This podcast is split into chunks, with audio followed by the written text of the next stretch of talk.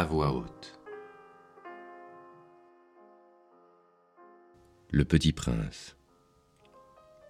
Premier épisode. À Léon Werth. Je demande pardon aux enfants d'avoir dédié ce livre à une grande personne. J'ai une excuse sérieuse. Cette grande personne est le meilleur ami que j'ai au monde.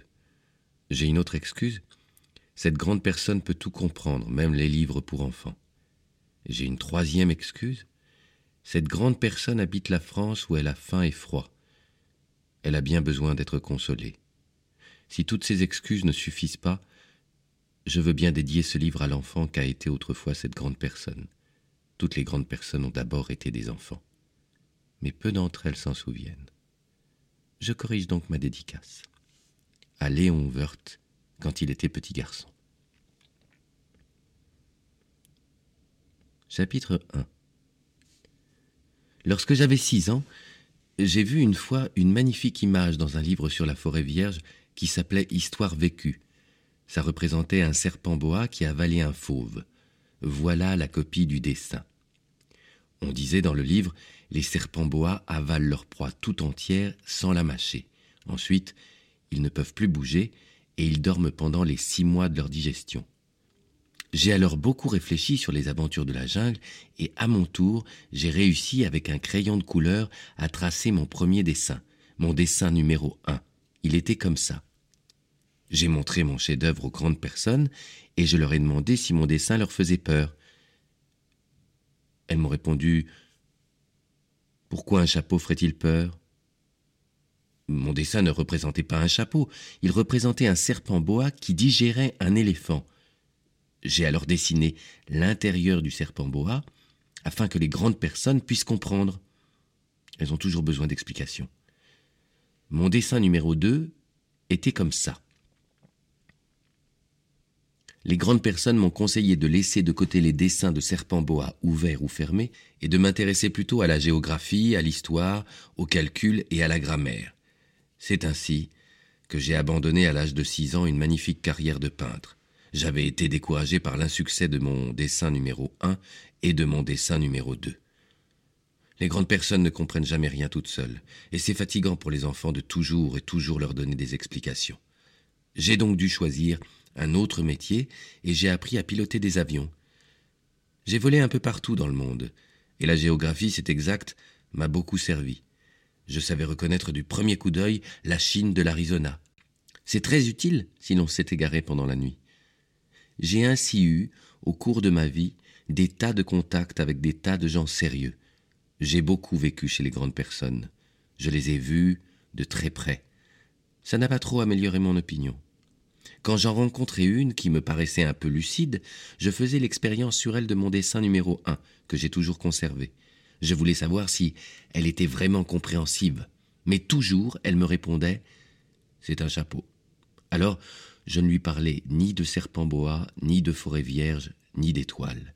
Je me mettais à sa portée. Je lui parlais de bridge, de golf, de politique et de cravate. Et la grande personne était bien contente de connaître un homme aussi raisonnable. Chapitre 2 J'ai ainsi vécu seul, sans personne avec qui parler véritablement, jusqu'à une panne dans le désert du Sahara il y a six ans. Quelque chose s'était cassé dans mon moteur et comme je n'avais avec moi ni mécanicien ni passager, je me préparais à essayer de réussir tout seul une réparation difficile. C'était pour moi une question de vie ou de mort. J'avais à peine de l'eau à boire pour huit jours. Le premier soir, je me suis donc endormi sur le sable à mille milles de toute terre habitée. J'étais bien plus isolé qu'un naufragé sur un radeau au milieu de l'océan. Alors, vous imaginez ma surprise au lever du jour quand une drôle de petite voix m'a réveillé. Elle disait s'il vous plaît, dessine-moi un mouton. Hein? Dessine-moi un mouton. J'ai sauté sur mes pieds comme si j'avais été frappé par la foudre. J'ai bien frotté mes yeux, j'ai bien regardé, et j'ai vu un petit bonhomme tout à fait extraordinaire qui me considérait gravement.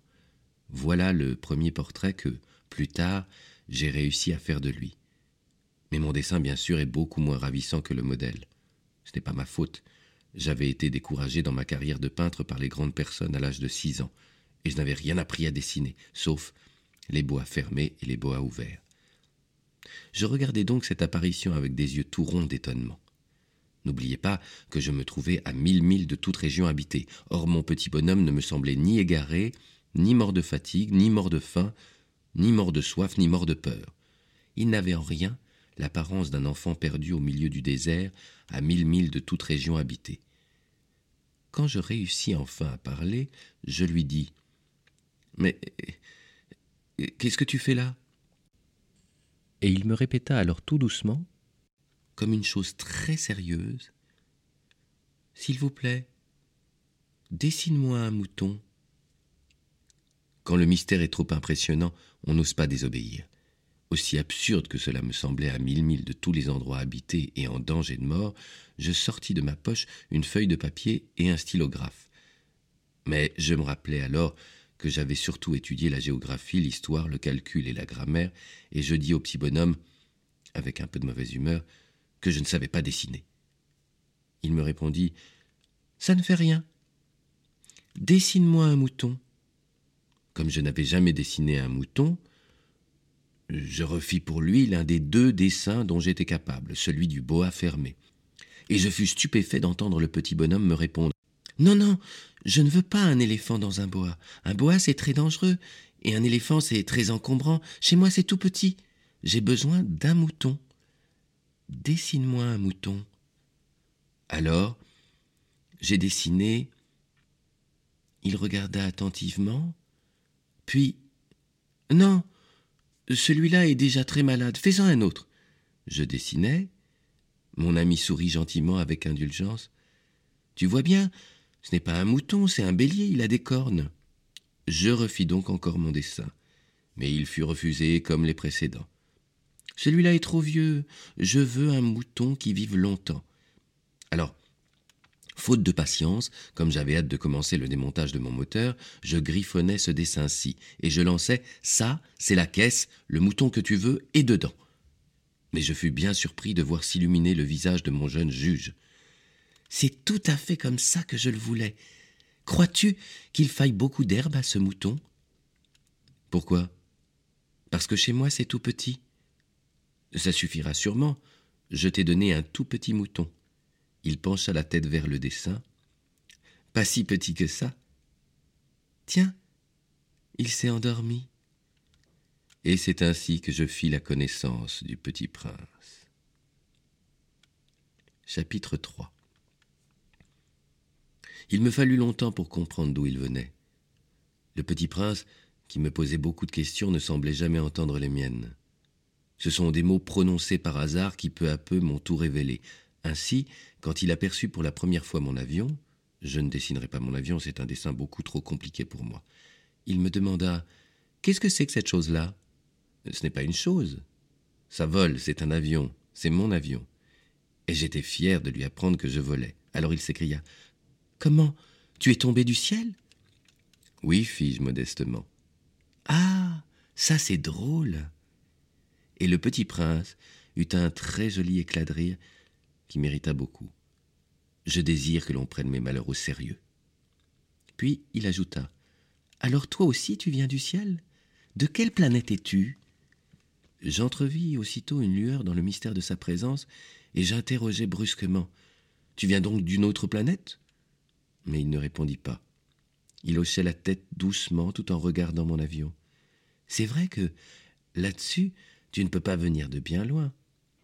Et il s'enfonça dans une rêverie qui dura longtemps. Puis, sortant mon mouton de sa poche, il se plongea dans la contemplation de son trésor. Vous imaginez combien j'avais pu être intrigué par cette demi-confidence sur les autres planètes. Je m'efforçais donc d'en savoir plus long. D'où viens-tu, mon petit bonhomme? Où est-ce que c'est chez toi? Où veux-tu emporter mon mouton? Il me répondit après un silence méditatif Ce qui est bien, avec la caisse que tu m'as donnée, c'est que la nuit, ça lui servira de maison. Bien sûr, et si tu es gentil, je te donnerai aussi une corde pour l'attacher pendant le jour, et un piquet. La proposition parut choquer le petit prince. L'attacher? Quelle drôle d'idée Mais si tu ne l'attaches pas, il ira n'importe où, et il se perdra. Et mon ami eut un nouvel éclat de rire. Mais où veux-tu qu'il aille? N'importe où, droit devant lui. Alors le petit prince remarqua gravement. Ça ne fait rien. C'est tellement petit chez moi. Et avec un peu de mélancolie, peut-être, il ajouta Droit devant soi, on ne peut pas aller bien loin.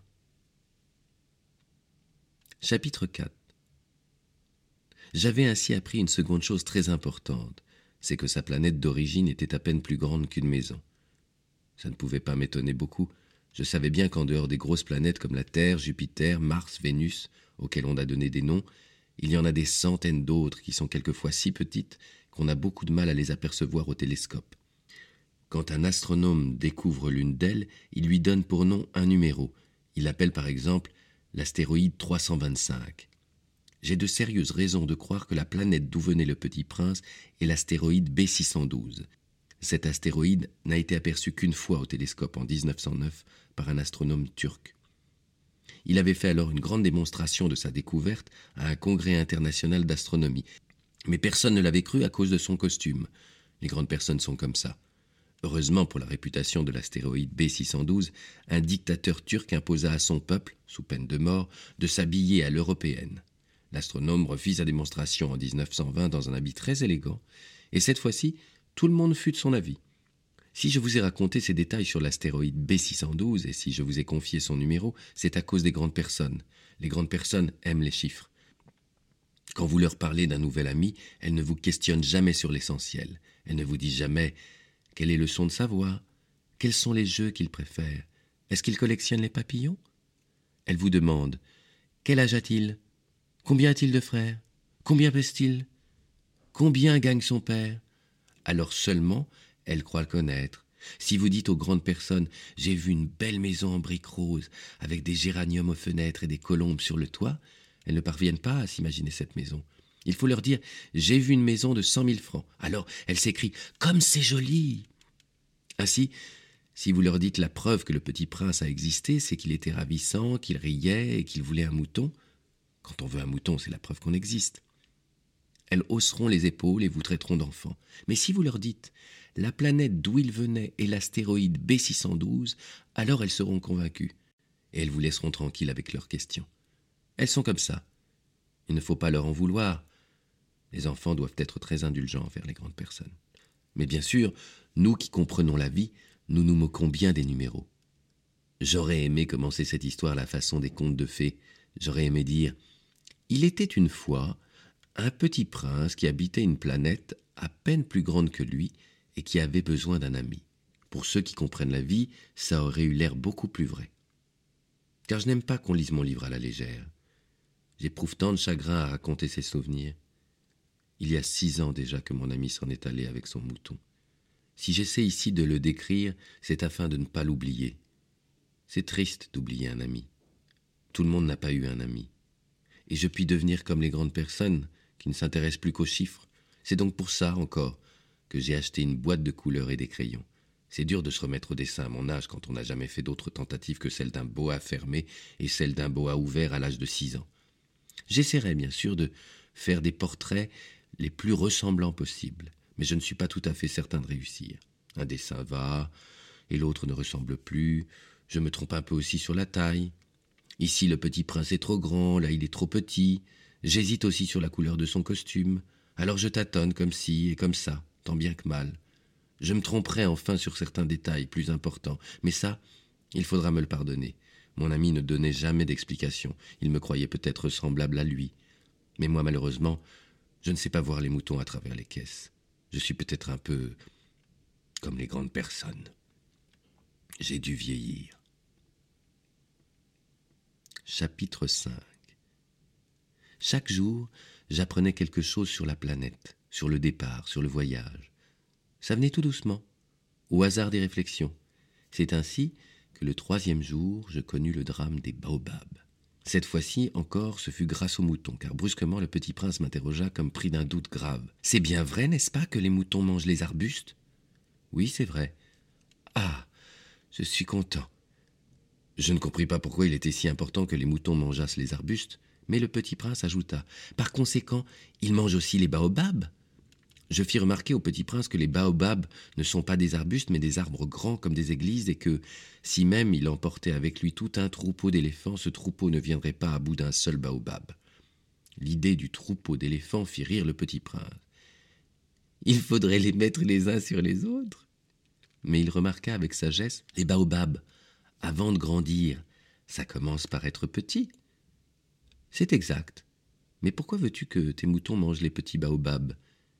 Il me répondit Bah, voyons, comme s'il s'agissait là d'une évidence, et il me fallut un grand effort d'intelligence pour comprendre à moi seul ce problème. Et en effet, sur la planète du Petit Prince, il y avait, comme sur toutes les planètes, de bonnes herbes et de mauvaises herbes. Par conséquent, de bonnes graines de bonnes herbes et de mauvaises graines de mauvaises herbes.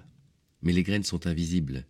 Elles dorment dans le secret de la terre jusqu'à ce qu'il prenne fantaisie à l'une d'elles de se réveiller. Alors elle s'étire et pousse d'abord timidement vers le soleil, une ravissante petite brindille inoffensive. S'il s'agit d'une brindille de radis ou de rosier, on peut la laisser pousser comme elle veut. Mais s'il s'agit d'une mauvaise plante, il faut arracher la plante aussitôt, dès qu'on a su la reconnaître. Or, il y avait des graines terribles sur la planète du Petit Prince. C'étaient les graines de baobab. Le sol de la planète en était infesté. Or, un baobab, si l'on s'y prend trop tard, on ne peut jamais plus s'en débarrasser. Il encombre toute la planète, il la perfore de ses racines, et si la planète est trop petite, et si les baobabs sont trop nombreux, ils la font éclater. C'est une question de discipline, me disait plus tard le petit prince. Quand on a terminé sa toilette du matin, il faut faire soigneusement la toilette de la planète. Il faut s'astreindre régulièrement à arracher les baobabs dès qu'on les distingue d'avec les rosiers auxquels ils ressemblent beaucoup quand ils sont très jeunes. C'est un travail très ennuyeux mais très facile. Et un jour, il me conseilla de m'appliquer à réussir un beau dessin pour bien faire entrer ça dans la tête des enfants de chez moi. S'ils voyagent un jour, me disait-il, ça pourra leur servir. Il est quelquefois sans inconvénient de remettre à plus tard son travail, mais s'il s'agit des baobabs, c'est toujours une catastrophe. J'ai connu une planète habitée par un paresseux. Il avait négligé trois arbustes. Et sur les indications du petit prince, j'ai dessiné cette planète-là.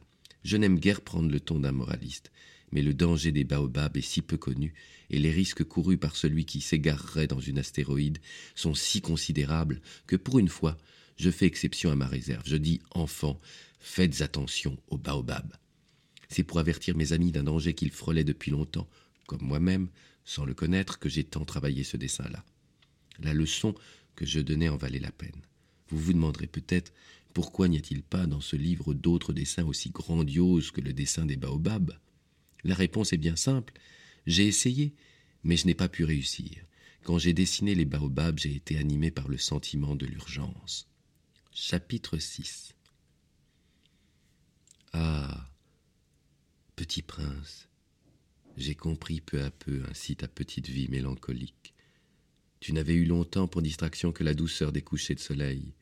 J'ai appris ce détail nouveau le quatrième jour, au matin, quand tu m'as dit J'aime bien les couchers de soleil. Allons voir un coucher de soleil. Mais il faut attendre. Attendre quoi? Attendre que le soleil se couche. Tu as eu l'air très surpris d'abord, et puis tu as ri de toi-même, et tu m'as dit Je me crois toujours chez moi. En effet, quand il est midi aux États-Unis, le soleil, tout le monde le sait, se couche sur la France. Il suffirait de pouvoir aller en France en une minute pour assister au coucher du soleil.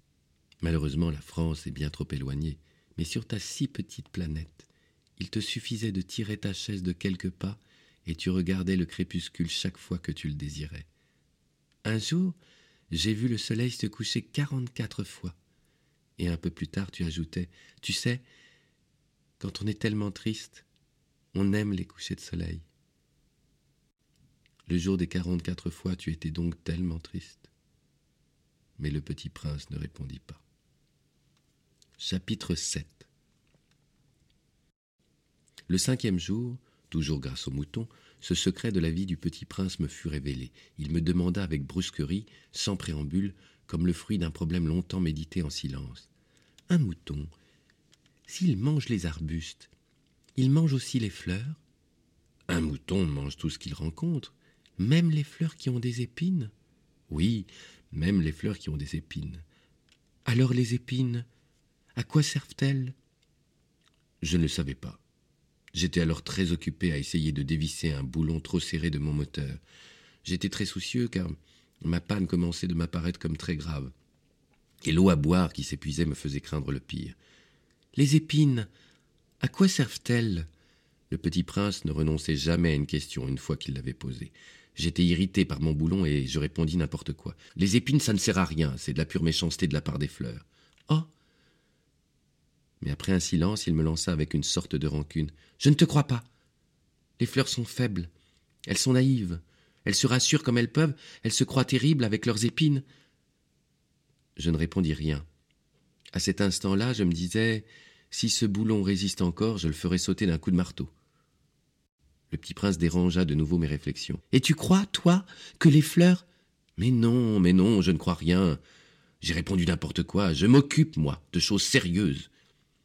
Il me regarda stupéfait. De choses sérieuses? Il me voyait mon marteau à la main et les doigts noirs de cambouis penchés sur un objet qui lui semblait très laid. Tu parles comme les grandes personnes. Ça me fit un peu honte. Il ajouta Tu confonds tout, tu mélanges tout. Il était vraiment très irrité. Il secouait au vent des cheveux tout dorés. Je connais une planète où il y a un monsieur cramoisi. Il n'a jamais respiré une fleur. Il n'a jamais regardé une étoile. Il n'a jamais aimé personne. Il n'a jamais rien fait d'autre que des additions. Et toute la journée, il répète comme toi. Je suis un homme sérieux, je suis un homme sérieux. Et ça le fait gonfler d'orgueil. Mais ce n'est pas un homme, c'est un champignon. Un quoi? Un champignon. Le petit prince était maintenant tout pâle de colère. Il y a des millions d'années que les fleurs fabriquent des épines. Il y a des millions d'années que les moutons mangent quand même les fleurs. Et ce n'est pas sérieux de chercher à comprendre pourquoi elles se donnent tant de mal pour se fabriquer des épines. Ce n'est pas important? La guerre des moutons et des fleurs? Ce n'est pas plus sérieux et plus important que les additions d'un gros monsieur rouge. Et si je connais, moi, une fleur unique au monde, qui n'existe nulle part, sauf dans ma planète, et qu'un petit mouton peut anéantir d'un seul coup comme ça, un matin, sans se rendre compte de ce qu'il fait, ce n'est pas important, ça. Il rougit puis reprit. Si quelqu'un aime une fleur qui n'existe qu'à un exemplaire dans les millions et les millions d'étoiles, ça suffit pour qu'il soit heureux quand il les regarde. Il se dit Ma fleur est là, quelque part. Mais si le mouton mange la fleur, c'est pour lui comme si brusquement toutes les étoiles s'éteignaient. Et ce n'est pas important, ça. Il ne put rien dire de plus. Il éclata brusquement en sanglots. La nuit était tombée. J'avais lâché mes outils. Je me moquais bien de mon marteau, de mon boulon, de la soif et de la mort. Il y avait, sur une étoile, une planète, la mienne, la Terre, un petit prince, à consoler. Je le pris dans les bras, je le berçais, je lui disais La fleur que tu aimes n'est pas en danger. Je lui dessinerai une muselière à ton mouton. Je te dessinerai une armure pour ta fleur. Je. Je ne savais pas trop quoi dire. Je me sentais très maladroit. Je ne savais pas comment l'atteindre ou le rejoindre. C'est tellement mystérieux, le pays des larmes. Chapitre 8 J'appris bien vite à mieux connaître cette fleur il y avait toujours eu sur la planète du Petit Prince des fleurs très simples, ornées d'un seul rang de pétales, et qui ne tenaient point de place, et qui ne dérangeaient personne. Elles apparaissaient un matin dans l'herbe, et puis elles s'éteignaient le soir. Mais celle-là avait germé un jour d'une graine apportée d'on ne sait où, et le Petit Prince avait surveillé de très près cette brindille qui ne ressemblait pas aux autres brindilles. Ça pouvait être un nouveau genre de baobab. Mais l'arbuste cessa vite de croître et commença de préparer une fleur. Le petit prince, qui assistait à l'installation d'un bouton énorme, sentait bien qu'il en sortirait une apparition miraculeuse, mais la fleur n'en finissait pas de se préparer à être belle, à l'abri de sa chambre verte. Elle choisissait avec soin ses couleurs, elle s'habillait lentement, elle ajustait un à un ses pétales. Elle ne voulait pas sortir toute fripée comme les coquelicots. Elle ne voulait apparaître que dans le plein rayonnement de sa beauté. Et oui, Elle était très coquette. Sa toilette mystérieuse avait donc duré des jours et des jours. Et puis voici qu'un matin, justement, à l'heure du lever du soleil, elle s'était montrée. Et elle, qui avait travaillé avec tant de précision, dit en bâillant Ah, je me réveille à peine. Je vous demande pardon, je suis encore toute décoiffée. Le petit prince alors ne put contenir son admiration. Que vous êtes belle. N'est-ce pas? répondit doucement la fleur. Et je suis née en même temps que le soleil. Le petit prince devina bien qu'elle n'était pas trop modeste, mais elle était si émouvante. C'est l'heure, je crois, du petit déjeuner, avait-elle bientôt ajouté. Auriez-vous la bonté de penser à moi? Et le petit prince, tout confus, ayant été chercher un arrosoir d'eau fraîche, avait servi la fleur. Ainsi l'avait-elle bien vite tourmentée par sa vanité un peu ombrageuse. Un jour, par exemple, parlant de ces quatre épines, elle avait dit au petit prince Ils peuvent venir, les tigres, avec leurs griffes. Il n'y a pas de tigres sur ma planète, avait objecté le petit prince. Et puis les tigres ne mangent pas d'herbe.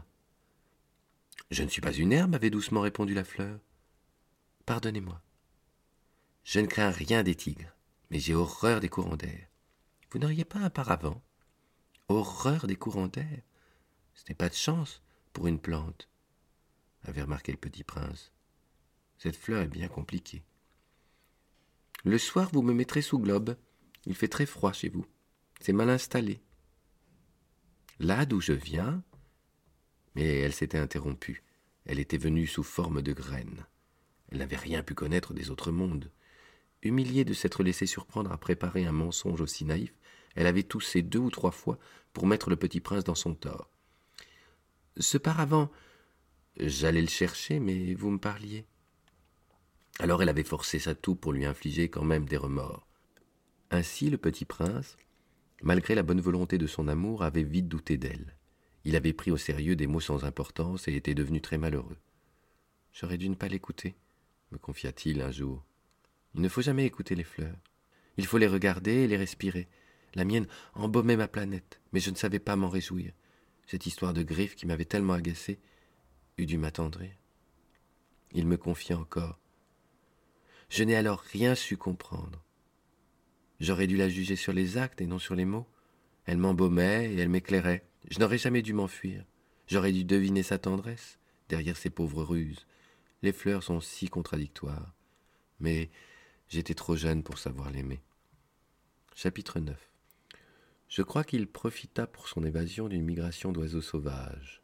Au matin du départ, il mit sa planète bien en ordre, il ramena soigneusement ses volcans en activité, il possédait deux volcans en activité, et c'était bien commode pour faire chauffer le petit déjeuner du matin. Il possédait aussi un volcan éteint, mais comme il disait, on ne sait jamais. Il ramena donc également le volcan éteint. S'ils sont bien ramenés, les volcans brûlent doucement et régulièrement sans interruption. Les éruptions volcaniques sont comme des feux de cheminée. Évidemment, sur notre Terre, nous sommes beaucoup trop petits pour ramener nos volcans. C'est pourquoi ils nous causent des tas d'ennuis. Le petit prince arracha aussi, avec un peu de mélancolie, les dernières pousses de baobab. Il croyait ne jamais devoir revenir, mais tous ses travaux familiers lui parurent ce matin-là extrêmement doux et quand il arrosa une dernière fois la fleur et se prépara à la mettre à l'abri sous son globe, il se découvrit l'envie de pleurer. Adieu, dit-il à la fleur, mais elle ne lui répondit pas. Adieu, répéta-t-il. La fleur toussa, mais ce n'était pas à cause de son rhume. J'ai été sotte, lui dit-elle enfin. Je te demande pardon. Tâche d'être heureux. Il fut surpris par l'absence de reproche.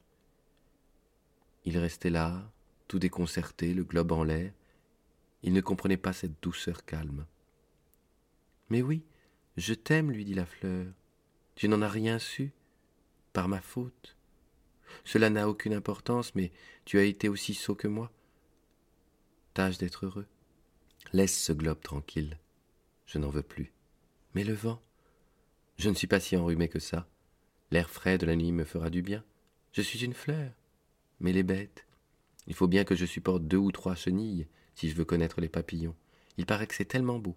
Sinon, qui me rendra visite? Tu seras loin, toi. Quant aux grosses bêtes, je ne crains rien, j'ai mes griffes.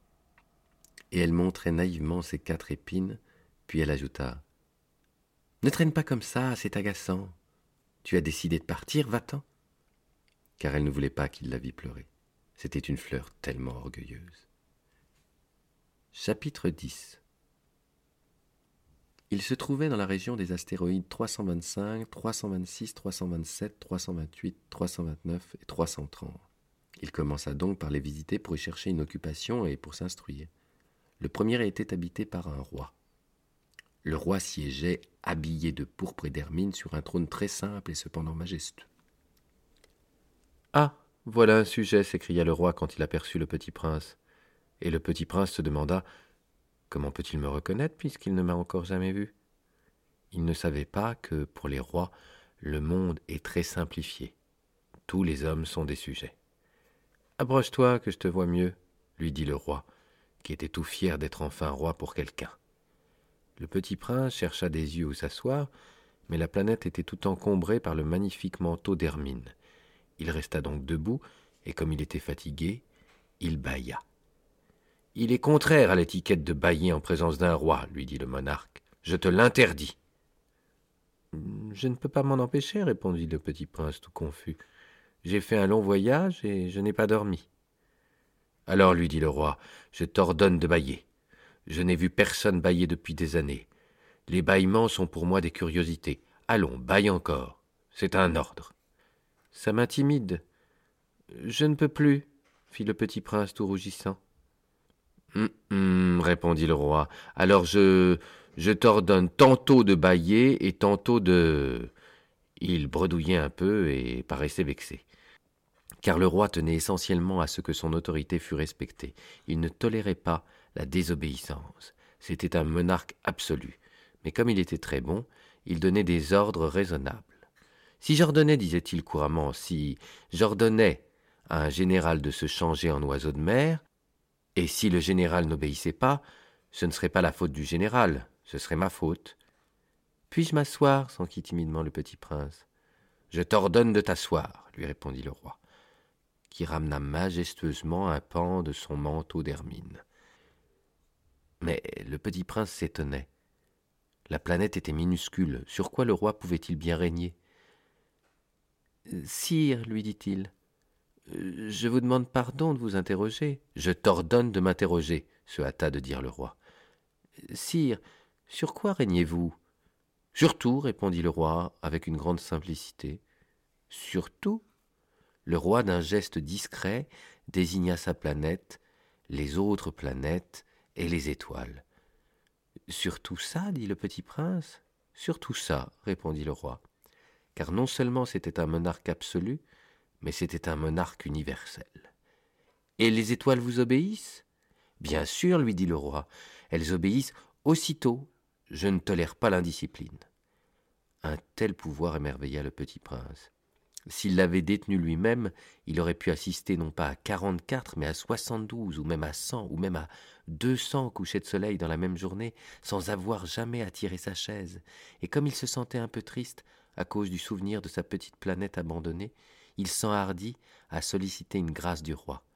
Je voudrais voir un coucher de soleil. Faites-moi plaisir, ordonnez au soleil de se coucher. Si j'ordonnais à un général de voler d'une fleur à l'autre à la façon d'un papillon, ou d'écrire une tragédie, ou de se changer en oiseau de mer, et si le général n'exécutait pas l'ordre reçu, qui de lui ou de moi serait dans son tort? Ce serait vous, dit fermement le petit prince. Exact.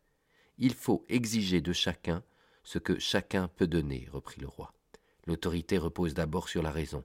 Si tu ordonnes à ton peuple d'aller se jeter à la mer, il fera la révolution. J'ai le droit d'exiger l'obéissance parce que mes ordres sont raisonnables.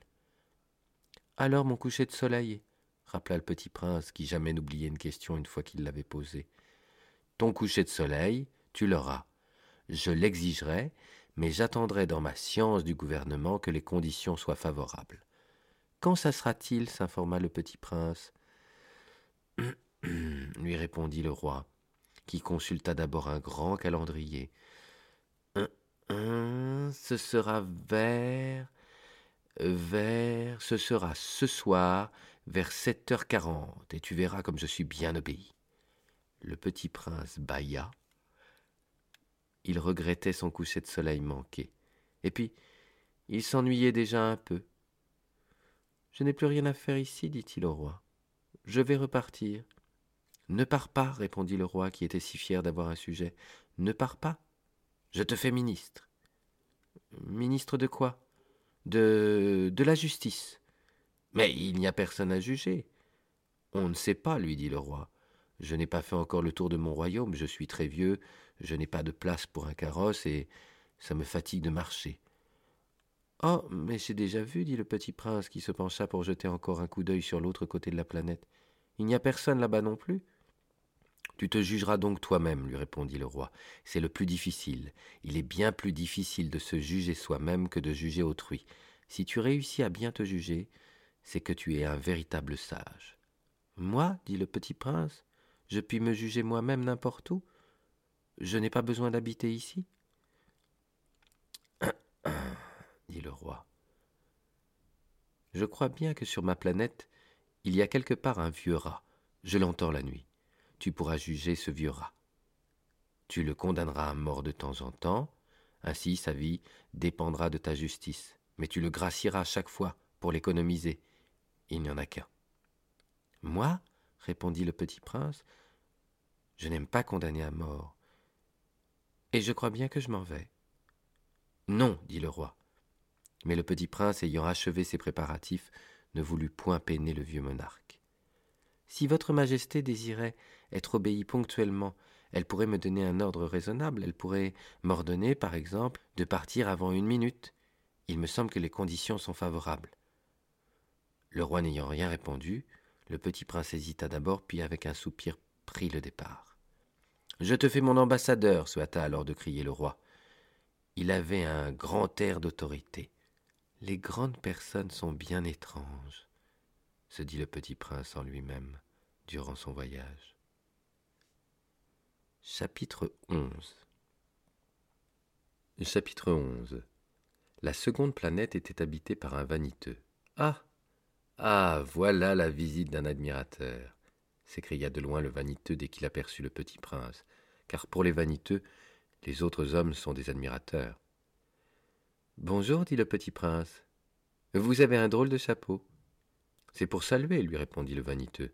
C'est pour saluer quand on m'acclame. Malheureusement, il ne passe jamais personne par ici. Ah oui, dit le petit prince qui ne comprit pas. Frappe tes mains l'une contre l'autre, conseilla donc le vaniteux. Le petit prince frappa ses mains l'une contre l'autre. Le vaniteux salua modestement en soulevant son chapeau. Ça, c'est plus amusant que la visite au roi, se dit en lui-même le petit prince. Et il recommença de frapper ses mains l'une contre l'autre. Le vaniteux recommença de saluer en soulevant son chapeau. Après cinq minutes d'exercice, le petit prince se fatigua de la monotonie du jeu. Et pour que le chapeau tombe, demanda-t-il, que faut-il faire? Mais le vaniteux ne l'entendit pas. Les vaniteux n'entendent jamais que les louanges. Est-ce que tu m'admires vraiment beaucoup? demanda-t-il au petit prince. Qu'est-ce que signifie admirer? Admirer signifie reconnaître que je suis l'homme le plus beau, le mieux habillé, le plus riche et le plus intelligent de la planète. Mais tu es seul sur ta planète? Fais-moi ce plaisir, admire-moi quand même. Je t'admire, dit le petit prince en haussant un peu les épaules. Mais en quoi cela peut-il bien t'intéresser? Et le petit prince s'en fut. Les grandes personnes sont décidément bien bizarres, se dit-il simplement lui-même durant son voyage. Chapitre 12 La planète suivante était habitée par un buveur. Cette visite fut très courte, mais elle plongea le petit prince dans une grande mélancolie. Que fais-tu là? dit-il au buveur qu'il trouva installé en silence devant une collection de bouteilles vides et une collection de bouteilles pleines. Je bois, répondit le buveur d'un air lugubre. Pourquoi bois-tu? lui demanda le petit prince. Pour oublier, répondit le buveur. Pour oublier quoi? S'enquit le petit prince qui déjà le plaignait. Pour oublier que j'ai honte, avoua le buveur en baissant la tête. Honte de quoi? s'informa le petit prince qui désirait le secourir. Honte de boire, acheva le buveur qui s'enferma définitivement dans le silence et le petit prince s'en fut perplexe. Les grandes personnes sont décidément très très bizarres, se disait-il en lui-même durant le voyage. Chapitre 13 La quatrième planète était celle du businessman. Cet homme était si occupé qu'il ne leva même pas la tête à l'arrivée du petit prince. Bonjour, lui dit-il. Bonjour, lui dit celui-ci. Votre cigarette est éteinte. Trois et deux font cinq. Cinq et sept, douze. Douze et trois, quinze. Bonjour. Quinze et sept, vingt-deux. Vingt-deux et six, vingt-huit. Pas le temps de la rallumer. Vingt-six et cinq, trente et un. Ouf, ça fait donc cinq cent un millions six cent vingt-deux mille sept cent trente et un. Cinq cents millions de quoi? Hein? Tu es toujours là? Cinq cent un millions de... je ne sais plus. J'ai tellement de travail, je suis sérieux, moi. Je ne m'amuse pas à des balivernes. Deux et cinq, sept. Cinq cent un millions de quoi? répéta le petit prince, qui jamais de sa vie n'avait renoncé à une question une fois qu'il l'avait posée. Le businessman leva la tête. Depuis cinquante-quatre ans que j'habite cette planète-ci, je n'ai été dérangé que trois fois. La première fois, ça a été il y a vingt-deux ans, par un hanneton qui était tombé Dieu sait d'où. Il répandait un bruit épouvantable, et j'ai fait quatre erreurs dans une addition. La seconde fois, ça a été il y a onze ans, par une crise de rhumatisme. Je manque d'exercice. Je n'ai pas le temps de flâner, je suis sérieux, moi. La troisième fois, la voici. Je disais donc cinq cent un millions. Millions de quoi Le businessman comprit qu'il n'était point d'espoir de paix. Millions de ces petites choses que l'on voit quelquefois dans le ciel.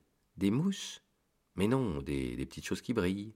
Des abeilles Mais non, des petites choses dorées qui font rêvasser les fainéants. Mais je suis sérieux, moi. Je n'ai pas le temps de rêvasser. Ah Des étoiles C'est bien ça, des étoiles. Et que fais-tu de cinq cents millions d'étoiles? Cinq cent un millions six cent vingt-deux mille sept cent trente et un. Je suis sérieux, moi. Je suis précis. Et que fais-tu de ces étoiles? Ce que j'en fais? Oui Rien. Je les possède. Tu possèdes les étoiles? Oui. Mais j'ai déjà vu un roi qui. Les rois ne possèdent pas, ils règnent sur, c'est très différent. Et à quoi cela te sert-il de posséder les étoiles? Ça me sert à être riche. Et à quoi cela te sert-il d'être riche? À acheter d'autres étoiles, si quelqu'un en trouve. Celui-là, se dit en lui-même le petit prince, il résonne un peu comme mon ivrogne. Cependant, il posa encore des questions. Comment peut-on posséder les étoiles? À qui sont-elles? riposta grincheux le businessman. Je ne sais pas, à personne. Alors elles sont à moi, car j'y ai pensé le premier. Ça suffit? Bien sûr, quand tu trouves un diamant qui n'est à personne, il est à toi. Quand tu trouves une île qui n'est à personne, elle est à toi. Quand tu as une idée le premier, tu l'as fait breveter, elle est à toi et moi, je possède les étoiles puisque jamais personne avant moi n'a songé à les posséder. Ça c'est vrai, dit le petit prince. Et qu'en fais-tu? Je les gère, je les compte et je les recompte, dit le businessman. C'est difficile, mais je suis un homme sérieux. Le petit prince n'était pas satisfait encore. Moi, si je possède un foulard, je puis le mettre autour de mon cou et l'emporter. Moi, si je possède une fleur, je puis cueillir ma fleur et l'emporter. Mais tu ne peux pas cueillir les étoiles. Non, mais je puis les placer en banque. Qu'est-ce que ça veut dire? Ça veut dire que j'écris sur un petit papier le nombre de mes étoiles et puis j'enferme à clé ce papier-là dans un tiroir. Et c'est tout. Ça suffit. C'est amusant, pensa le petit prince. C'est assez poétique, mais ce n'est pas très sérieux. Le petit prince avait sur les choses sérieuses des idées très différentes des idées des grandes personnes. Moi, dit-il encore, je possède une fleur que j'arrose tous les jours. Je possède trois volcans que je ramène toutes les semaines, car je ramène aussi celui qui est éteint. On ne sait jamais. C'est utile à mes volcans, et c'est utile à ma fleur, que je les possède. Mais tu n'es pas utile aux étoiles Le businessman ouvrit la bouche, mais ne trouva rien à répondre, et le petit prince s'en fut. Les grandes personnes sont décidément tout à fait extraordinaires, se disait-il simplement lui-même durant le voyage. Chapitre 14 La cinquième planète était très curieuse. C'était la plus petite de toutes. Il y avait là juste assez de place pour loger un réverbère et un allumeur de réverbère.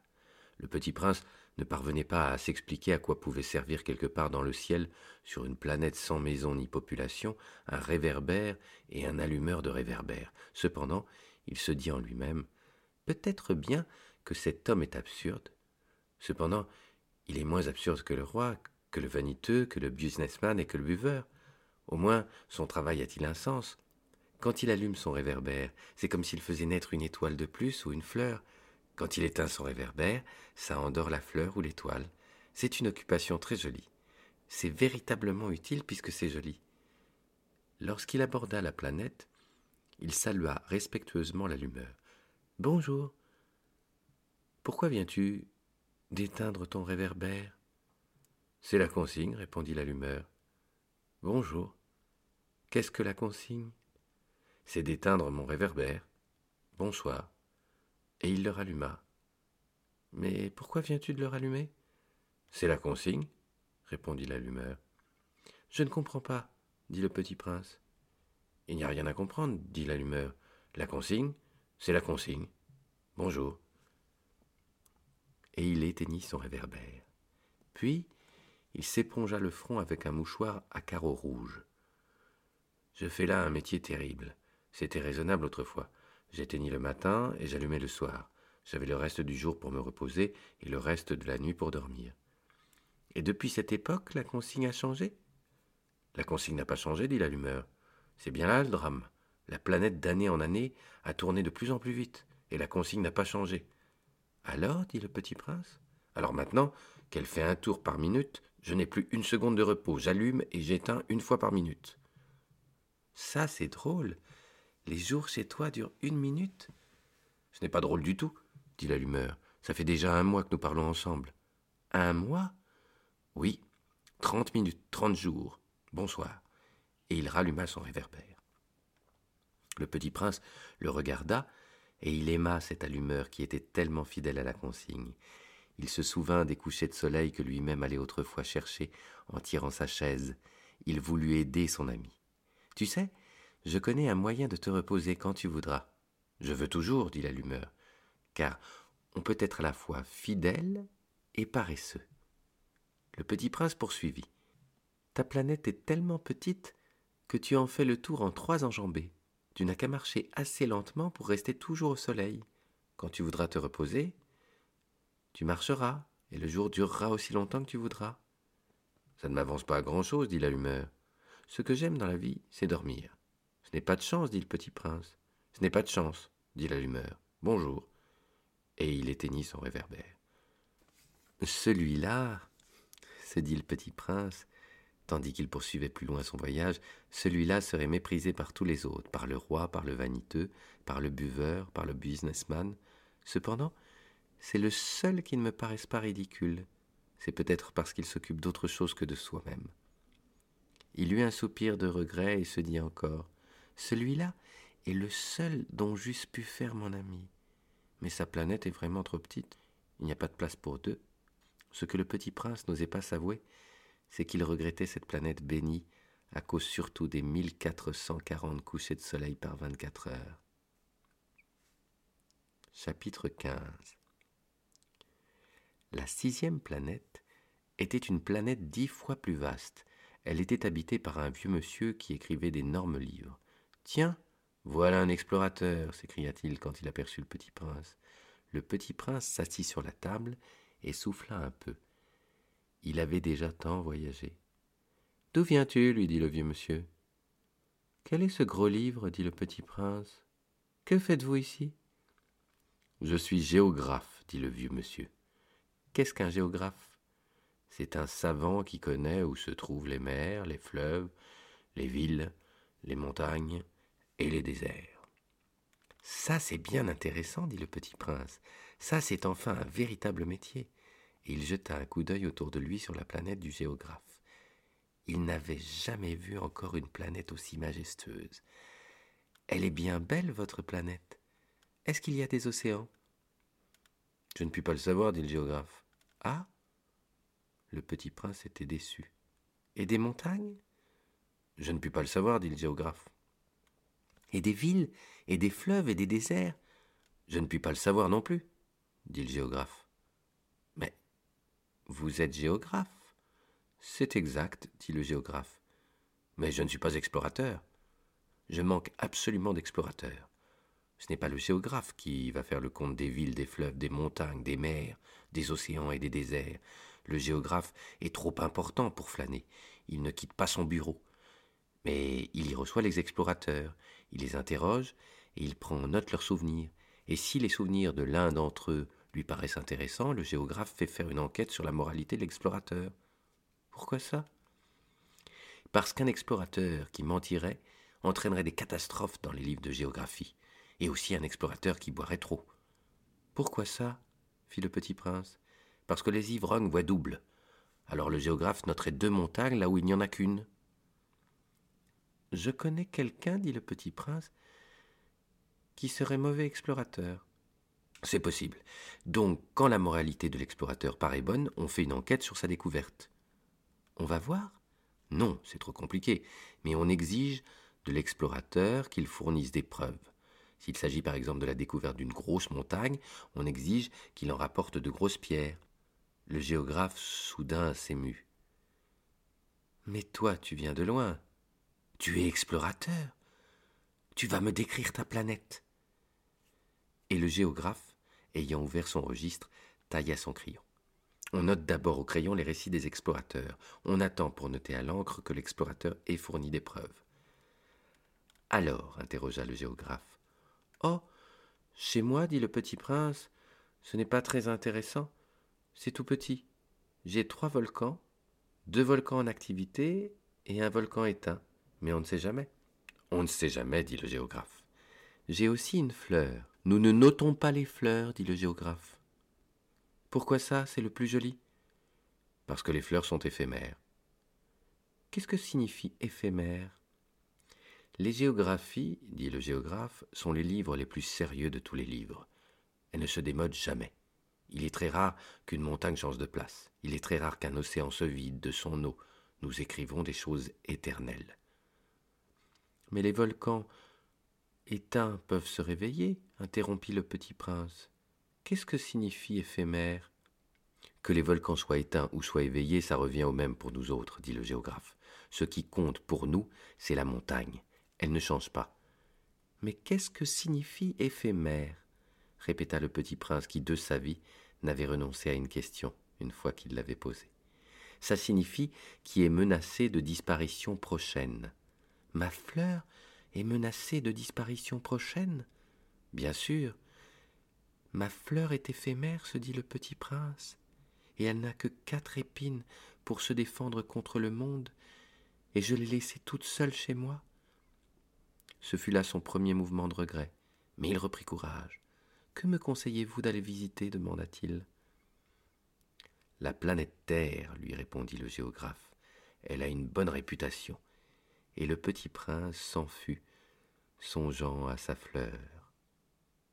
Chapitre 16 La septième planète fut donc la Terre. La Terre n'est pas une planète quelconque. On y compte 111 rois, en n'oubliant pas bien sûr les rois nègres, 7000 géographes, 900 000 businessmen, 7 millions et demi d'ivrognes, 311 millions de vaniteux, c'est-à-dire environ 2 milliards de grandes personnes.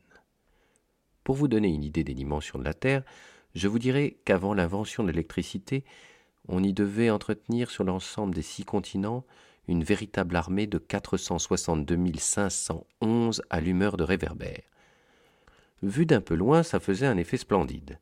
Les mouvements de cette armée étaient réglés comme ceux d'un ballet d'opéra. D'abord venait le tour des allumeurs de réverbères de Nouvelle-Zélande et d'Australie, puis ceux-ci, ayant allumé leurs lampions, s'en allaient dormir. Alors entraient à leur tour dans la danse les allumeurs de réverbères de Chine et de Sibérie.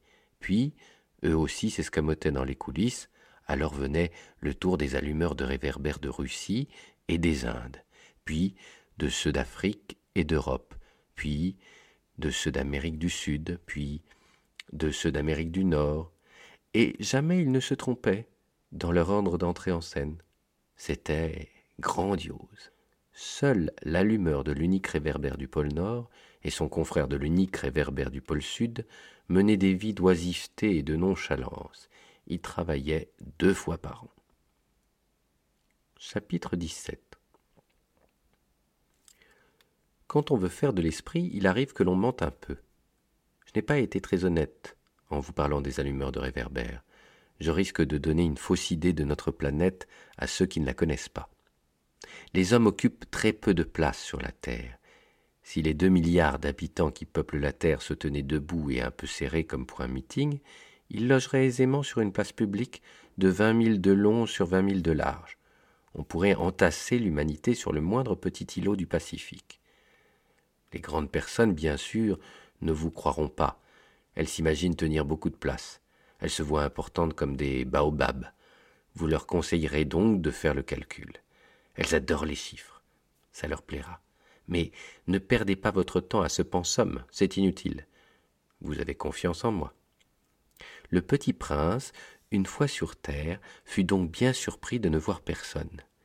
Il avait déjà peur de s'être trompé de planète quand un anneau couleur de lune remua dans le sable. Bonne nuit, fit le petit prince à tout hasard. Bonne nuit, fit le serpent.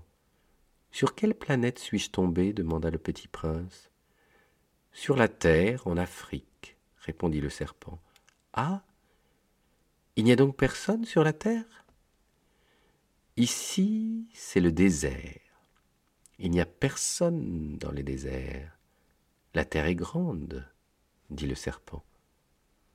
Le petit prince s'assit sur une pierre et leva les yeux vers le ciel.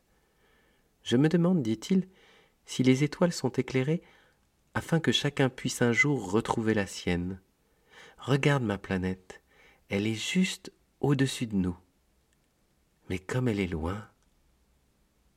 Elle est belle, dit le serpent.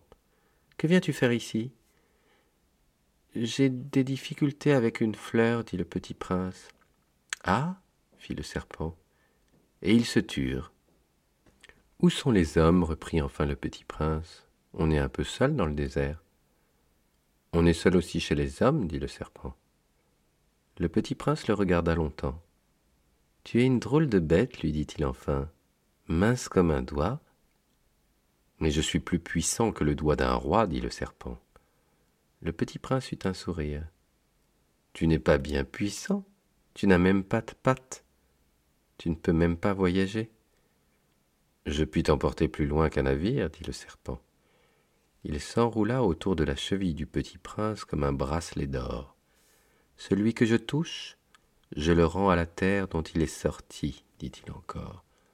Mais tu es pur et tu viens d'une étoile. Le petit prince ne répondit rien. Tu me fais pitié, toi, si faible sur cette terre de granit. Je puis t'aider un jour si tu regrettes trop ta planète. Je puis Oh, j'ai très bien compris, fit le petit prince. Mais pourquoi parles-tu toujours par énigmes? Je les résous toutes, dit le serpent, et ils se turent. Chapitre 18 Le petit prince traversa le désert et ne rencontra qu'une fleur, une fleur à trois pétales, une fleur de rien du tout. Bonjour, dit le petit prince. Bonjour, dit la fleur. Où sont les hommes? demanda poliment le petit prince. La fleur un jour avait vu passer une caravane. Les hommes? Il en existe, je crois, six ou sept. Je les ai aperçus il y a des années, mais on ne sait jamais où les trouver. Le vent les promène. Ils manquent de racines. Ça les gêne beaucoup. Adieu, fit le petit prince. Adieu, dit la fleur. Chapitre 19 Le petit prince fit l'ascension d'une haute montagne. Les seules montagnes qu'il eût jamais connues étaient les trois volcans qui lui arrivaient aux genoux, et il se servait du volcan éteint comme d'un tabouret. D'une montagne haute comme celle-ci, se dit-il donc, j'apercevrais d'un coup toute la planète et tous les hommes. Mais il n'aperçut rien que des aiguilles de roc bien aiguisées. Bonjour, dit-il à tout hasard. Bonjour, bonjour, bonjour, répondit l'écho. Qui êtes-vous? dit le petit prince. Qui êtes-vous? Qui êtes-vous? Qui êtes-vous? répondit l'écho. Soyez mes amis, je suis seul, dit-il. Je suis seul, je suis seul, je suis seul, répondit l'écho. Quelle drôle de planète, pensa-t-il alors. Elle est toute sèche et toute pointue et toute salée, et les hommes manquent d'imagination, ils répètent ce qu'on leur dit. Chez moi, j'avais une fleur, elle parlait toujours la première. Chapitre 20 mais il arriva que le petit prince, ayant longtemps marché à travers les sables, les rocs et les neiges, découvrit enfin une route. Et les routes vont toutes chez les hommes. Bonjour, dit-il. C'était un jardin fleuri de roses. Bonjour, dirent les roses. Le petit prince les regarda. Elles ressemblaient toutes à sa fleur. Qui êtes-vous leur demanda-t-il stupéfait. Nous sommes des roses, dirent les roses. Ah fit le petit prince, et il se sentit très malheureux. Sa fleur lui avait raconté qu'elle était seule de son espèce dans l'univers. Et voici qu'il en était cinq mille toutes semblables, dans un seul jardin. Elle serait bien vexée, se dit-il, si elle voyait ça. Elle tousserait énormément et ferait semblant de mourir pour échapper au ridicule. Et je serais bien obligé de faire semblant de la soigner, car sinon pour m'humilier moi aussi, elle se laisserait vraiment mourir. Puis, il se dit encore, Je me croyais riche d'une fleur unique, et je ne possède qu'une rose ordinaire. Ça, et mes trois volcans qui m'arrivent aux genoux, et dont l'un peut-être est éteint pour toujours, ça ne fait pas de moi un bien grand prince. Et couché dans l'herbe, il pleura. Chapitre 21 C'est alors qu'apparut le renard. Bonjour, dit le renard. Bonjour, répondit poliment le petit prince qui se retourna mais ne vit rien. Je suis là, dit la voix sous le pommier. Qui es-tu? dit le petit prince. Tu es bien joli. Je suis un renard, dit le renard. Viens jouer avec moi, lui proposa le petit prince. Je suis tellement triste. Je ne puis pas jouer avec toi, dit le renard. Je ne suis pas apprivoisé. Ah. Pardon, fit le petit prince. Mais après réflexion, il ajouta. Qu'est-ce que signifie apprivoiser? Tu n'es pas d'ici, dit le renard. Que cherches-tu? Je cherche les hommes, dit le petit prince. Qu'est-ce que signifie apprivoiser? Les hommes, dit le renard, ils ont des fusils et ils chassent. C'est bien gênant. Ils élèvent aussi des poules. C'est leur seul intérêt. Tu cherches des poules? Non, dit le petit prince. Je cherche des amis. Qu'est-ce que signifie apprivoiser? C'est une chose trop oubliée, dit le renard. Ça signifie créer des liens. Créer des liens? Bien sûr, dit le renard. Tu n'es encore pour moi qu'un petit garçon tout semblable à cent mille petits garçons, et je n'ai pas besoin de toi, et tu n'as pas besoin de moi non plus. Je ne suis pour toi qu'un renard semblable à cent mille renards. Mais si tu m'apprivoises, nous aurons besoin l'un de l'autre. Tu seras pour moi unique au monde, et je serai pour toi unique au monde. Je commence à comprendre, dit le petit prince. Il y a une fleur je crois qu'elle m'a apprivoisé. C'est possible, dit le renard. On voit sur la terre toutes sortes de choses. Oh, ce n'est pas sur la terre, dit le petit prince. Le renard parut très intrigué. Sur une autre planète? Oui. Il y a des chasseurs sur cette planète-là? Non. Ça, c'est intéressant. Et des poules? Non. Rien n'est parfait, soupira le renard. Mais le renard revint à son idée. Ma vie est monotone. Je chasse les poules, les hommes me chassent, toutes les poules se ressemblent et tous les hommes se ressemblent. Je m'ennuie donc un peu. Mais si tu m'apprivoises, ma vie sera comme ensoleillée. Je connaîtrai un bruit de pas qui sera différent de tous les autres. Les autres pas me font entrer sous terre. Le tien m'appellera hors du terrier comme une musique. Et puis regarde, tu vois là-bas les champs de blé. Je ne mange pas de pain, Le blé pour moi est inutile. Les champs de blé ne me rappellent rien. Et ça c'est triste. Mais tu as des cheveux couleur d'or. Alors, ce sera merveilleux quand tu m'auras apprivoisé. Le blé qui est doré me fera souvenir de toi, et j'aimerai le bruit du vent dans le blé. Le renard se tut et regarda longtemps le petit prince. S'il te plaît, apprivoise-moi, dit-il. Je veux bien, répondit le petit prince, mais je n'ai pas beaucoup de temps. J'ai des amis à découvrir et beaucoup de choses à connaître. On ne connaît que les choses que l'on apprivoise, dit le renard. Les hommes n'ont plus le temps de rien connaître. Ils achètent des choses toutes faites chez les marchands. Mais comme il n'existe point de marchands d'amis, les hommes n'ont plus d'amis. Si tu veux un ami, apprivoise-moi. Que faut-il faire dit le petit prince. Il faut être très patient, répondit le renard. Tu t'assoiras d'abord un peu loin de moi, comme ça, dans l'herbe. Je te regarderai du coin de l'œil et tu ne diras rien. Le langage est source de malentendus, mais chaque jour tu pourras t'asseoir un peu plus près. Le lendemain revint le petit prince. Il eût mieux valu revenir à la même heure, dit le renard. Si tu viens par exemple à quatre heures de l'après-midi, dès trois heures je commencerai d'être heureux. Plus l'heure avancera, plus je me sentirai heureux. À quatre heures, déjà, je m'agiterai et m'inquiéterai. Je découvrirai le prix du bonheur. Mais si tu viens n'importe quand, je ne saurai jamais à quelle heure m'habiller le cœur. Il faut des rites. Qu'est-ce qu'un rite dit le petit prince? C'est aussi quelque chose de trop oublié, dit le renard. C'est ce qui fait qu'un jour est différent des autres jours, une heure des autres heures. Il y a un rite, par exemple, chez mes chasseurs. Ils dansent le jeudi avec les filles du village. Alors le jeudi est jour merveilleux. Je vais me promener jusqu'à la vigne. Si les chasseurs dansaient n'importe quand, les jours se ressembleraient tous, et je n'aurais point de vacances. Ainsi le petit prince apprivoisa le renard, et quand l'heure du départ fut proche, Ah dit le renard, je pleurerai. C'est ta faute, dit le petit prince. Je ne te souhaitais point de mal, mais tu as voulu que je t'apprivoise. Bien sûr, dit le renard. Mais tu vas pleurer, dit le petit prince.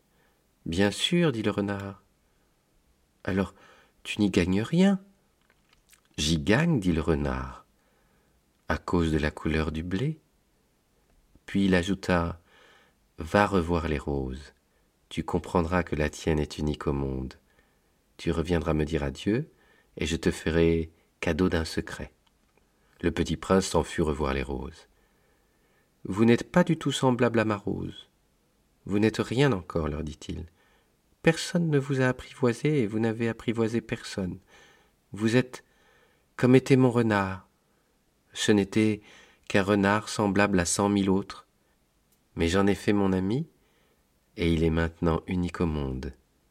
Et les roses étaient bien gênées. Vous êtes belle, mais vous êtes vide, leur dit-il encore. On ne peut pas mourir pour vous. Bien sûr, ma rose à moi, un passant ordinaire croirait qu'elle vous ressemble mais à elle seule, elle est plus importante que vous toutes, puisque c'est elle que j'ai arrosée, puisque c'est elle que j'ai mise sous globe, puisque c'est elle que j'ai abritée par le paravent, puisque c'est elle dont j'ai tué les chenilles, sauf les deux ou trois pour les papillons, puisque c'est elle que j'ai écouté se plaindre ou se vanter ou même quelquefois se taire, puisque c'est ma rose. Et il revint vers le renard. Adieu, dit-il. Adieu, dit le renard. Voici mon secret. Il est très simple. On ne voit bien qu'avec le cœur. L'essentiel est invisible pour les yeux.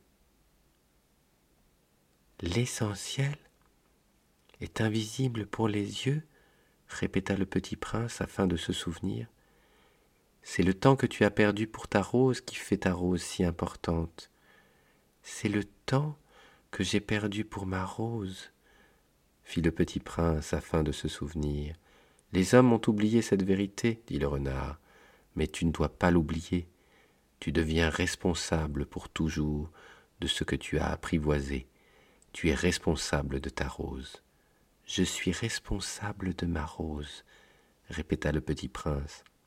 afin de se souvenir. Chapitre 22 Bonjour, dit le petit prince. Bonjour, dit l'aiguilleur. Que fais-tu ici dit le petit prince. Je trie les voyageurs par paquet de mille, dit l'aiguilleur. J'expédie les trains qui les emportent tantôt vers la droite, tantôt vers la gauche. Et un rapide illuminé grondant comme le tonnerre fit trembler la cabine d'aiguillage. Ils sont bien pressés, dit le petit prince. Que cherche-t-il L'homme de la locomotive l'ignore lui-même, dit l'aiguilleur, et gronda en sens inverse un second rapide illuminé. Ils reviennent déjà? demanda le petit prince. Ce ne sont pas les mêmes, dit l'aiguilleur. C'est un échange. Ils n'étaient pas contents là où ils étaient? On n'est jamais content là où on est, dit l'aiguilleur. Et gronda le tonnerre d'un troisième rapide illuminé. Ils poursuivent les premiers voyageurs demanda le petit prince. Ils ne poursuivent rien du tout, dit l'aiguilleur. Ils dorment là-dedans, ou bien ils baillent. Les enfants seuls écrasent leur nez contre les vitres. Les enfants seuls savent ce qu'ils cherchent, fit le petit prince. Ils perdent du temps pour une poupée de chiffon, et elle devient très importante. Et si on la leur enlève, ils pleurent. Ils ont de la chance, dit l'aiguilleur. Chapitre 23 Bonjour, dit le petit prince. Bonjour, dit le marchand. C'était un marchand de pilules perfectionnées qui apaise la soif. On en avale une par semaine et l'on n'éprouve plus le besoin de boire. Pourquoi vends-tu ça dit le petit prince. C'est une grosse économie de temps, dit le marchand. Les experts ont fait des calculs. On épargne cinquante-trois minutes par semaine. Et que fait-on de ces cinquante-trois minutes? On en fait ce que l'on veut. Moi, se dit le petit prince, si j'avais cinquante-trois minutes à dépenser, je marcherais tout doucement vers une fontaine. Chapitre 24 Nous en étions au huitième jour de ma panne dans le désert, et j'avais écouté l'histoire du marchand en buvant la dernière goutte de ma provision d'eau. Ah, dis-je au petit prince, ils sont bien jolis tes souvenirs, mais je n'ai pas encore réparé mon avion. Je n'ai plus rien à boire et je serais heureux, moi aussi, si je pouvais marcher tout doucement vers une fontaine. Mon ami le renard, me dit-il. Mon petit bonhomme, il ne s'agit plus du renard. Pourquoi? Parce qu'on va mourir de soif. Il ne comprit pas mon raisonnement. Il me répondit. C'est bien d'avoir eu un ami, même si l'on va mourir. Moi je suis bien content d'avoir eu un ami renard. Il ne mesure pas le danger, me dis-je. Il n'a jamais ni faim ni soif. Un peu de soleil lui suffit. Mais il me regarda et répondit à ma pensée. J'ai soif aussi. Cherchons un puits j'eus un geste de lassitude. Il est absurde de chercher un puits au hasard dans l'immensité du désert. Cependant, nous nous mîmes en marche. Quand nous eûmes marché des heures en silence, la nuit tomba, et les étoiles commencèrent de s'éclairer. Je les apercevais comme en rêve, ayant un peu de fièvre à cause de ma soif. Les mots du petit prince dansaient dans ma mémoire. Tu as donc soif, toi aussi? lui demandai-je mais il ne répondit pas à ma question. Il me dit simplement L'eau peut aussi être bonne pour le cœur. Je ne compris pas sa réponse, mais je me tus. Je savais bien qu'il ne fallait pas l'interroger. Il était fatigué, il s'assit, je m'assis auprès de lui, et après un silence, il dit encore Les étoiles sont belles à cause d'une fleur que l'on ne voit pas. Je répondis bien sûr, et je regardai sans parler les plis du sable sous la lune. Le désert est beau, ajouta-t-il. Et c'était vrai. J'ai toujours aimé le désert. On s'assoit sur une dune de sable, on ne voit rien, on n'entend rien, et cependant quelque chose rayonne en silence. Ce qui embellit le désert, dit le petit prince, c'est qu'il cache un puits quelque part. Je fus surpris de comprendre soudain ce mystérieux rayonnement du sable. Lorsque j'étais petit garçon, j'habitais une maison ancienne, et la légende racontait qu'un trésor y était enfoui. Bien sûr, jamais personne n'a su le découvrir, ni peut-être même ne l'a cherché, mais il enchantait toute cette maison. Ma maison cachait un secret au fond de son cœur. Oui, dis-je au petit prince, qu'il s'agisse de la maison des étoiles ou du désert, ce qui fait leur beauté est invisible. Je suis content, dit-il, que tu sois d'accord avec mon renard. Comme le petit prince s'endormait, je le pris dans mes bras et me remis en route. J'étais ému. Il me semblait porter un trésor fragile. Il me semblait même qu'il n'y eut rien de plus fragile sur la terre. Je regardais à la lumière de la lune ce front pâle, ses yeux clos, ses mèches de cheveux qui tremblaient au vent, et je me disais Ce que je vois là n'est qu'une écorce. Le plus important est invisible.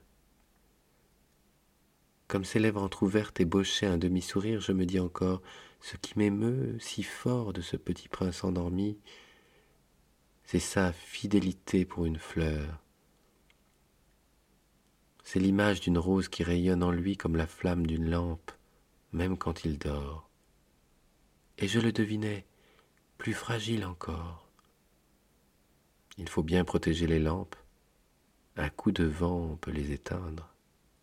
Et quand tu seras consolé? On se console toujours. Tu seras content de m'avoir connu. Tu seras toujours mon ami. Tu auras envie de rire avec moi et tu ouvriras parfois ta fenêtre comme ça pour le plaisir, et tes amis seront bien étonnés de te voir rire en regardant le ciel.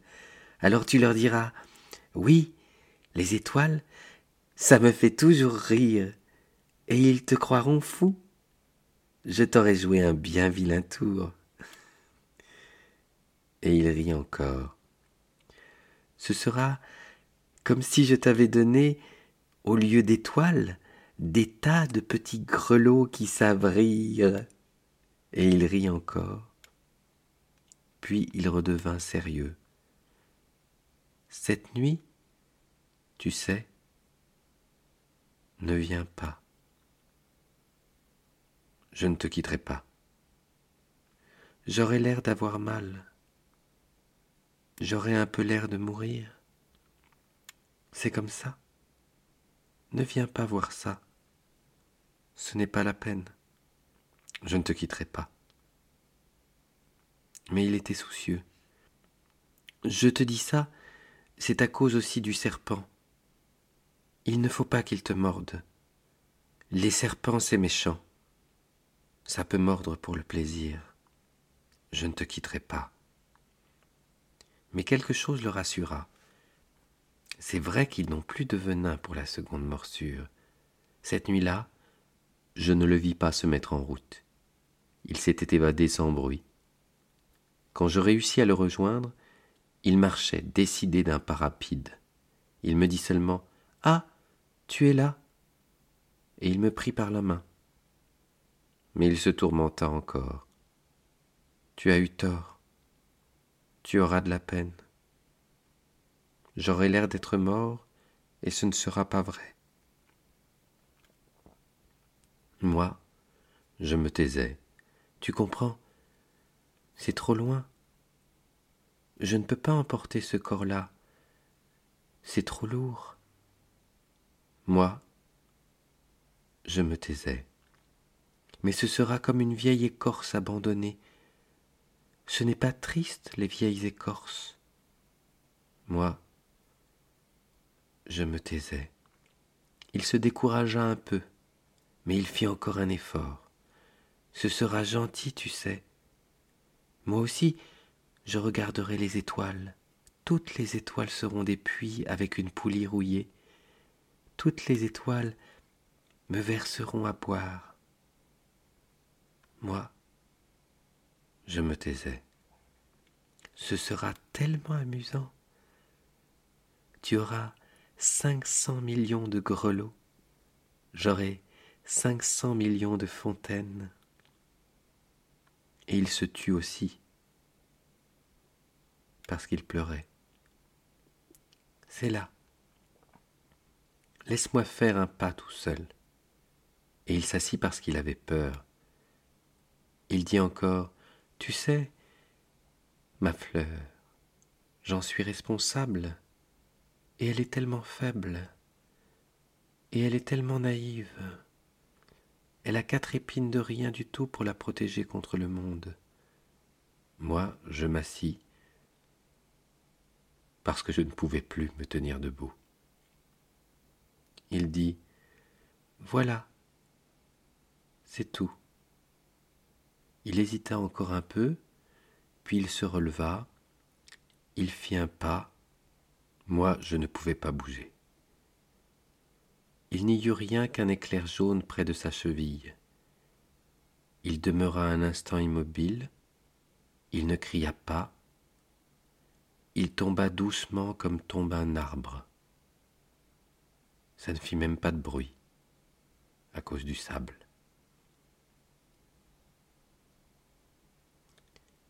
Chapitre 27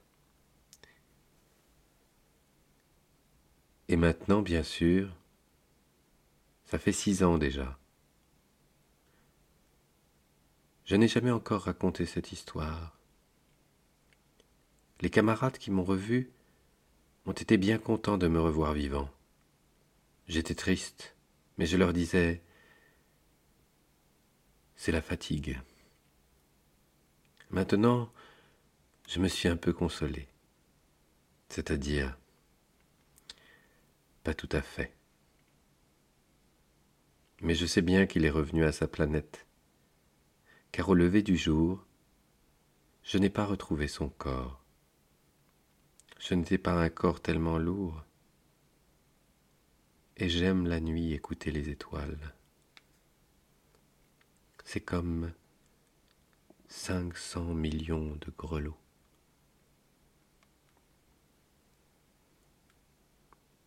Mais voilà qu'il se passe quelque chose d'extraordinaire. La muselière que j'ai dessinée pour le petit prince, j'ai oublié d'y ajouter la courroie de cuir. Il n'aura jamais pu l'attacher au mouton. Alors je me demande, que s'est-il passé sur sa planète? Peut-être bien que le mouton a mangé la fleur.